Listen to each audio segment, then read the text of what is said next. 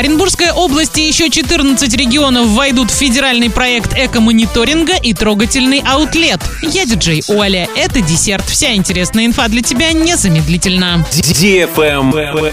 News. Орск в этом году взыскал почти 2 миллиона 800 тысяч рублей с подрядчиков за ненадлежащее исполнение муниципальных контрактов по ремонту дорог. Полученные средства направили на ямочный ремонт автодорог и дорожную разметку в районе учебных заведений. Лайк.